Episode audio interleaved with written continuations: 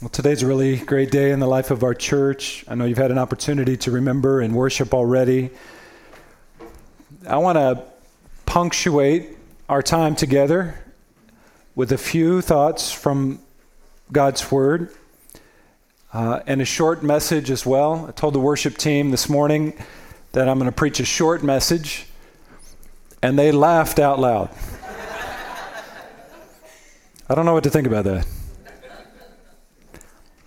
If you would, go ahead and take your Bibles with me and turn to Ephesians 5, verse 15.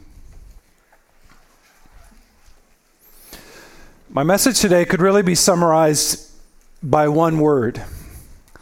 We're going to look at a passage of Scripture, chapter, 15, uh, chapter 5 of Ephesians, verses 15 through 20. But here's the word that I want us to chew on for the next 20 minutes before you leave this morning. It's a Greek word. Ex agorazo. Ex agorazo. Just turn to your neighbor right now and say that. Ex agorazo. It's a word that means to buy back or to redeem.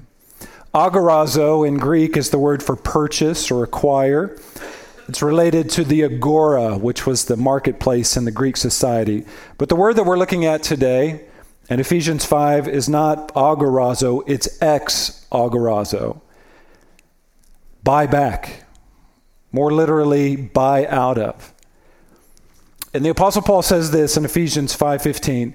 He says, "Look carefully then how you walk, not as unwise, but as wise, making the best use of time."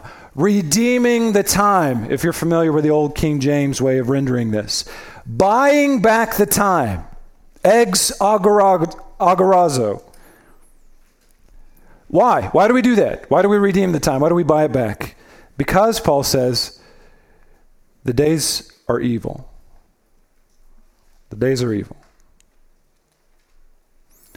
Let's just bow in a word of prayer before we take some time to unpack this concept of buying back the time together. Lord, would you give us insight into your word now? Would you bless these few minutes that we have in Ephesians 5, verse 15 and following, and teach us what we need to know, Lord, as we leave this morning? Would you give us, Lord, a message from your word that would help us for the next 10, 20 years, as many years as you give us on this planet? In this church, in this community. And help us to redeem the time, I pray, in the strong name of Jesus. Amen. A few days ago, I put up a Facebook post and I wanted people to answer, respond to this. I said, I'm preaching a 10 year anniversary message this Sunday, October 28th at Harvest Decatur. I need some help. Fill in the following blank for me. 10 years ago, I was blank. Here's a few of the answers that I got. Brad Herman wrote 10 years ago, I was starting my eighth grade basketball season at Mahomet. And all God's people said, Stop it, just stop it. Hillel Calandrillo said 10 years ago, I was seven. and nothing exciting in my life happened until I was 13. Emoji of her rolling over in laughter. Geneva Schrock, who got baptized here a few years back, she said this 10 years ago, I was a 17 year old with a mess of a life, had no clue how drastically God was going to change my life or how He was going to use Harvest Decatur to enact that change. Daria Bennett wrote this 10 years ago. I was a single mom with two kids, thinking I'd figured out the plans for my life. My plans are higher than your plans, says the Lord Almighty. Now I'm living every day without a plan, seeking God's will day by day, thanking Him that I don't have to be in control of my future. Liz Arndt wrote 10 years ago, I was 16 years old in junior high. Wait, a junior in high school, sorry. With my life planned out, but God's plans were higher than that. Angie Hines wrote this 10 years ago. I was pregnant with our first son after miscarrying baby number two, number one. And God brought beauty from ashes after being devastated by the loss. Also, I was finishing that last year of school of my career after being able to get our finances in order so that I could be a stay at home mom Wow, so much has happened in 10 years. God is good. Doug Henderson wrote 10 years ago I was back in Iraq trying to figure out where God was going to take me next. It was a time in my life when I was turning back to God and trying not to fall back into old sinful ways. Chelsea White wrote 10 years ago I was a newlywed teaching Spanish at MacArthur, celebrating our first anniversary. And that same month, we helped launch Harvest Decatur. So thank you, everyone, for responding to that. You can still go on and respond to that if you wish on Facebook. Here's why I asked that question. Here's why I want us to think about that for just a second. I love what Pastor BK said in that video that a church's work is not measured in years, it's measured in decades. And I, have been thinking about that this week, that statement, because we're just one decade old. And what, what does God want to do with us in the future years? And, and it's really sobering to think that, that, you know, we're just a decade old and God has so much to do for us here in the church. But a secondary desire of mine for sharing that question and asking people to comment on Facebook is to remind everyone, and we need reminders, that life moves really fast. It wasn't that long ago that Brad Herman was in the eighth grade that Hillel was seven and I was 30. And life moves fast, doesn't it? It moves fast. And, you know, I hate to be morbid here. This is a special day, but in just a few decades, everybody in this room will be in a grave. Thank you, Pastor Tony. That's a really cheery thought. Many of us now are in the third and fourth quarter of life. Some of us are in overtime, as I've said before. What do we do about that, Pastor Tony? What's your point? Pastor, get to the point quickly, will you? Here's the point from Ephesians 5 Redeem the time. Amen, church? Redeem the time. Make the most of your days. Ex agorazo. Redeem it. How do we redeem the time? How do we make the most of the years that we have here on planet Earth? Well, Paul's going to help us with that here. Let me give you three answers to this question. How do we redeem the time quickly, and then we're done? Here's the first one. You can write this down in your notes. How do we redeem the time? We walk in wisdom, Paul says. We walk in wisdom. Paul says in verse 15, Look carefully then how you walk, not as unwise but as wise. That word look here is it's an imperative in Greek, it's a command. Do this. Take inventory of your life, observe yourself, evaluate and reevaluate your walk. Are your actions wise? Are your habits wise? Is your lifestyle wise? This is all part and parcel of what Paul says in Ephesians 5 to walk as children of, light, of light, Ephesians 5, verse 9. And to that, you might say, okay, well, what constitutes wise walking, Pastor Tony? You know, how is that different than being unwise? Well, Paul clarifies that in Ephesians 5 2. I'll just show you some things. Here's some examples of unwise walking from chapter 5. Look at verse 3. Here's a few examples sexual immorality, impurity, covetousness. Everybody see that in your Bibles? Look at verse 4 filthiness, foolish talk, crude joking. Skip down to verse 18. Paul says, Do not get drunk with wine. That's unwise. Anybody here ever lived with an alcoholic? You know that is unwise. That is a poor use of your life. And, you know, this, I don't want you to get confused by this wisdom category, like, oh, I got to go and get a, a doctorate degree and get wise in something. Wisdom is a moral category in Hebrew thought. It means fear God and do what pleases Him. That's wise living. That's honorable living in this day. Don't, you know, I've said this before. Don't do stupid. That's the opposite. That's unwise. Not fearing God, jeopardizing your life, doing things that are unpleasing to the Lord. So you might say, all right, well, what's wise living look like? What does wise walking look like according to verse 5? Ronald Reagan said this once he said, if you want to avoid being in poverty, finish high school, get a diploma, get married, stay married, don't have kids outside of marriage, and don't get arrested. There's wisdom for you right there. We can do more than that, though, as Christians. Paul says this in chapter 5, verse 1. He says, Be imitators of God as beloved children, and walk in love as Christ loved us and gave himself for us, a fragrant offering and sacrifice. That's walking in wisdom. That's wise walking, imitating God, walking in love for one another. Look at verse 8. Paul says at the end of that verse, Walk as children of light, for the fruit of light is found in all that is good and right and true. And try to, to, to discern as best you can what is pleasing to the Lord. Try to discern what is pleasing to the Lord. That's what we do. That's the Christian life, okay? Let's just practice that now. Pleasing to the Lord or unpleasing? You guys let me know. If it's pleasing, give me a thumbs up. Unpleasing, give me a thumbs down, okay? Everybody ready?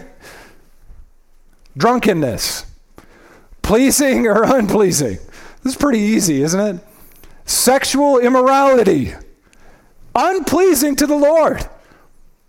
Covetousness, sinfulness. All right. What about crude joking? Anybody convicted about that right now? What about love for one another? How do we feel about that one? What about husbands loving their wives as Christ loves the church, like Paul talks about later in Ephesians 5? What about wives respecting their husbands, like Paul tells wives in Ephesians 5?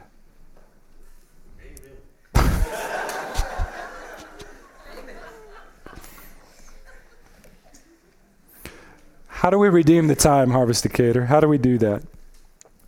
We walk as children of the light trying to discern what is pleasing to God. And we spend about 50 years doing that. And then we go home to glory. Write this down as number two in your notes. How else do we redeem the time? We need to view time rightly. One of the things that I've had to work through this week preparing for this message is why does Paul say in verse 16 that the days are evil? Look carefully then how you walk, not as unwise, but as wise, making the best use of your time, because the days are evil. What does Paul mean by that? Does he mean that time itself is evil? Does he mean that life on earth right now is evil? I had a hard time with that because I'm, I'm actually having a pretty good year, 2018. I've had a lot of good days this year. You know, it, yesterday was a lot of fun. You know, our 10 year anniversary, it was one big, glorious bounce and burn event, as George Bennett called it. How, how could that day be evil? I mean, it was a good day. Here's what Paul means by that statement the Bible as a whole differentiates between the present age and the age to come. The present age and the age to come. And oftentimes, the contrast between those two realities is very stark. For instance, Paul calls this present age a present evil age. Paul says in Galatians 1 4, you can read this on the screen. The Lord Jesus Christ gave himself for our sins to deliver us from this present evil age, according to the will of our God and Father. Also in Romans 8 18, Paul says, For I consider that the sufferings of this present time are not worth comparing to the glory that is revealed to us in the future. So, why is this present age evil? Why are the days evil? It's not individual days necessarily or individual moments. It's that everything in our world right now in this present age is tainted by sin. And, and it wouldn't take me that long to convince you of that. And there's this battle that's at work right now with the prince of the power of the air who's got authority that he exercises now under God's sovereignty over our world. Ephesians 2 2. And when we compare this present age with the age to come, in that age to come, when we will bask in the glory of the Lord forever, unaffected by the taint of sin, looking back on this world, compared to that, you would say, it's evil. Sum total, it's evil. And that's why this is so crucial that we redeem it, that we buy it back, so to speak. And how do we do that? So you might say, okay, Pastor Tony, well, our present age is evil. According to Paul, what do we, what do, we do with it? Do we look for the first exit ramp off of this hellhole? Is that what you're saying? Do we step in front of a bus and try to expedite our time to eternity? No. Paul says we redeem the time. We buy the days back. We, we take back that which is evil and make it good. We become light in the dark places of the world now. Everybody with me? We're light. We, we combat evil with good. We live wisely, taking advantage of every opportunity in this fallen world to conduct ourselves in a manner that is pleasing to God. And we don't waste opportunities, and we don't waste our life, and we don't wait out the clock. We steward our time and our energy like we steward our finances because we only have so many years to be light in the dark. And I've said this before, let me just reiterate. You know, there's one advantage that we have in this present age over the future age. There's one thing that's better now than it will be in the future. And that's the opportunity that we have to speak for Christ, to live for Christ, to speak about eternity and to lead somebody into eternity right now. You can do that right now. You cannot do that in eternity. In eternity, your fate is sealed. Everybody who has died, their, say, their fates are sealed too. There's no purgatory. There's no do overs. There's no second chances after death. You have an opportunity. We have an opportunity right now to redeem the time, to make the most of it, to impact eternity. Buy it back, Paul says. Buy, buy it back, redeem it, make the most of it. And there's this sense of urgency. If you don't, if you don't feel the sense of urgency in this, you're not reading this right. Maybe that's coming from Paul, who's, you know, he could die at any moment. And as he's writing, it's there's urgency. Do what you can now to redeem time. Do what you can now to combat combat evil with good because life is fast and it's going to be over soon. And we only get these moments for a moment.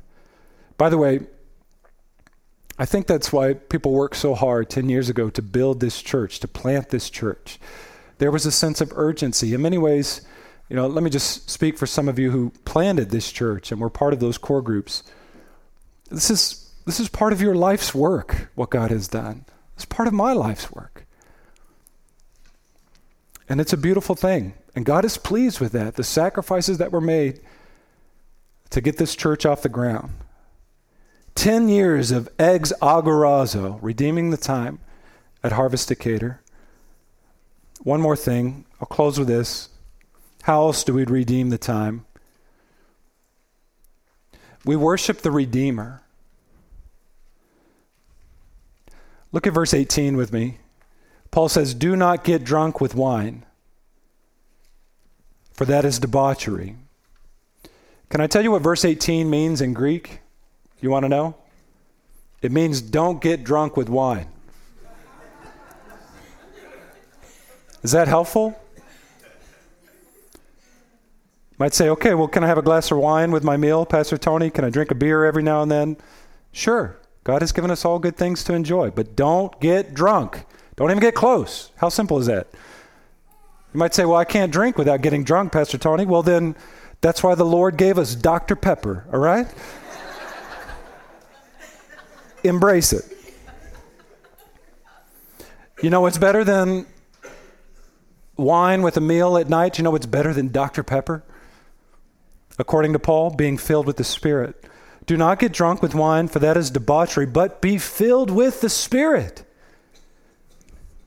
What does that mean to be filled with the Spirit? Man, that's, a, that's another message. I've spoken on that before, and I put a question in your notes that you can process that with your family, process that in your small groups, think that through. But the, it means at least one thing being filled with the Spirit. It means at least one thing according to verses 19 and 20. Everybody listening? but be filled with the Spirit. Look at verse 19. Here, here's what that looks like. Here's an aspect of that addressing one another in psalms and hymns and spiritual songs, singing and making melody to the Lord with your heart, giving thanks always and for everything to God the Father in the name of our Lord Jesus Christ. Verse 21 submitting to one another out of reverence for Christ. If I could confess some, something right now, I, there were some moments this week that I didn't do so good with that. I wasn't making melody in my heart to the Lord. I was angry and agitated and anxious. Sonia can tell you more about that if you're interested.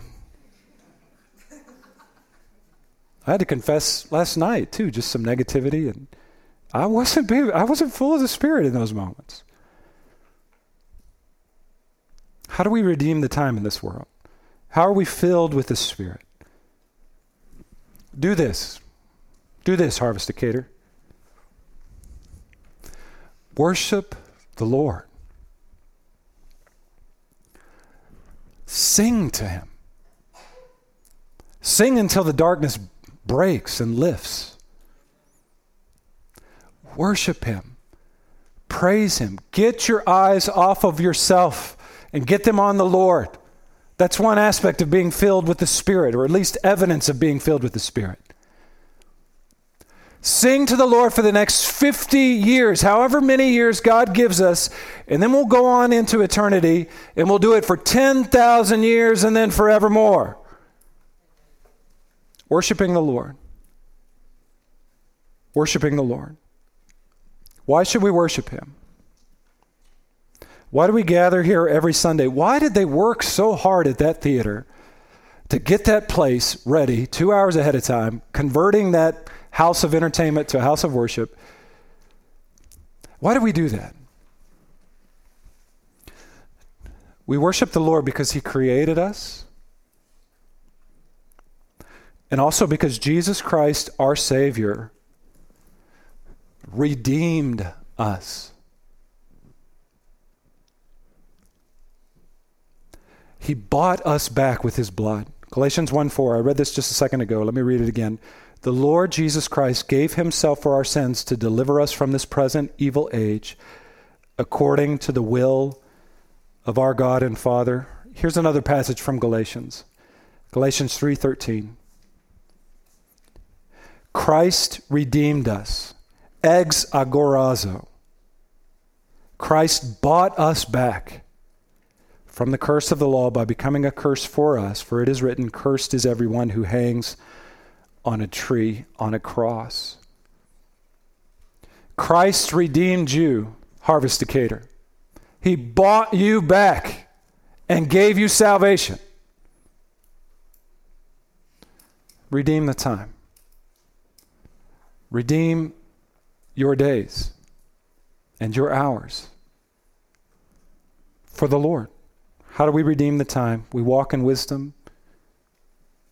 We view time rightly. We worship the Redeemer. Let's pray together.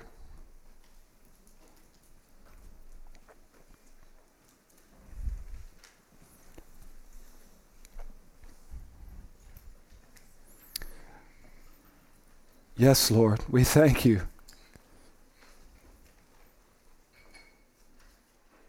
Lord, I don't just thank you for 10 years of Harvest Decatur, I thank you for 2,000 years of the church.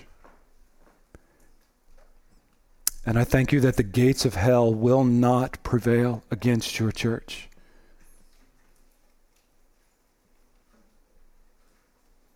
And Lord, I thank you that this church, Harvest Decatur, has been a house of worship.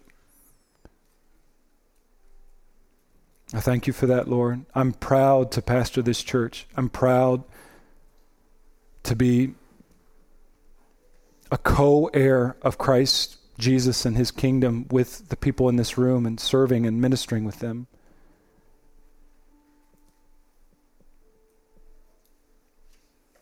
And Lord, we worship you in this place. Make this a house of worship, truly.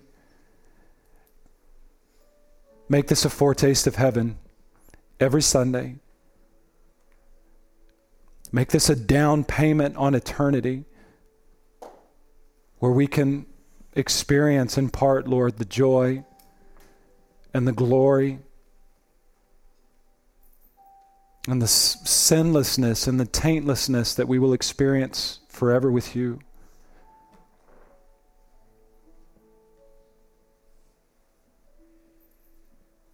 We worship you in this place, Lord. We worship you.